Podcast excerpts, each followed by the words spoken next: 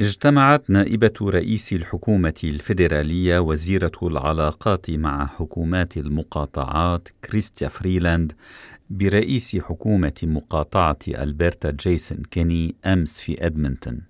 وتجتمع اليوم برئيس حكومة مقاطعة ساسكاتشوان سكوت مو في ريجاينا وبعمدة ريجاينا مايكل فوجير. وفريلاند التي كانت وزيرة الخارجية في حكومة جوستن ترودو الليبرالية السابقة مكلفة من الزعيم الليبرالي الذي يرأس الآن حكومة أقلية بردم الهوة مع الغرب الكندي لا سيما مع ألبرتا وساسكاتشوان حيث لم يفز الليبراليون بأي من مقاعدهما الثمانية والأربعين في مجلس العموم في الانتخابات الفيدرالية العامة الأخيرة. وكان من المقرر أن يدوم الاجتماع بين فريلاند وكيني ساعة واحدة، لكنه تخطى ساعتين ما أخر انعقاد اجتماع فريلاند بعمدة أدمنتون دون آيفسون. وقبل اجتماعه بفريلاند قال رئيس حكومة حزب المحافظين المتحد في ألبرتا إن الوقت الآن هو للعمل مع الحكومة الفيدرالية المنتخبة. وأن ترودو أشار عقب صدور نتائج الانتخابات إلى أنه يريد أن يكون مع ألبرتا وساسكاتشوان مقرا بوجود بعض التوتر الحقيقي في الاتحادية الكندية وبعض التحديات العميقة لاقتصادنا.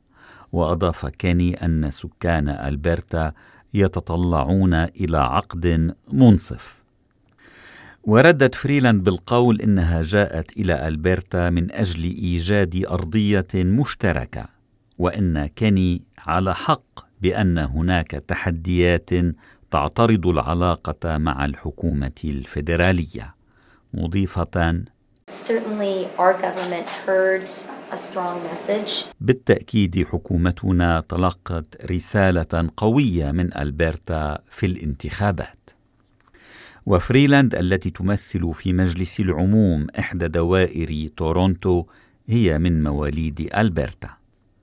ولم يأخذ أي من فريلاند وكيني أسئلة من الصحفيين بعد انتهاء اجتماعهما، بل تحدثا بإيجاز.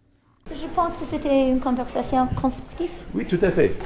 C'était la première réunion. Oui. On, On a, a fait la connaissance. des détails, mais c'était un bon début.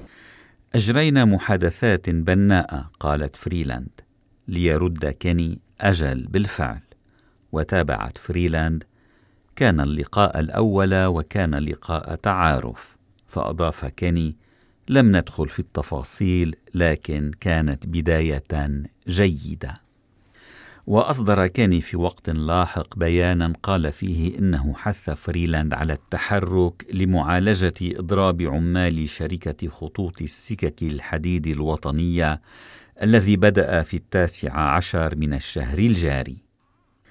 يشار هنا إلى أن إدارة الشركة توصلت اليوم الثلاثاء إلى اتفاق مبدئي مع نقابة العمال لإنهاء الإضراب واستئناف العمل صباح غد.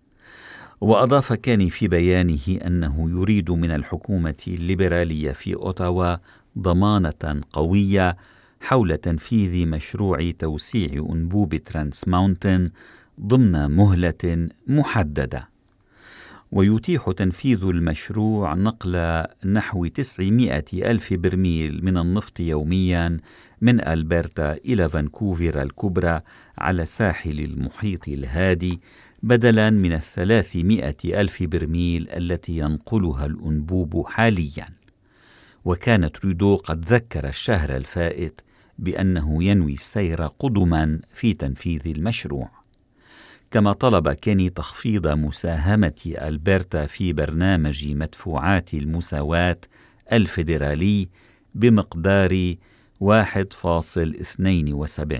مليار دولار سنوياً.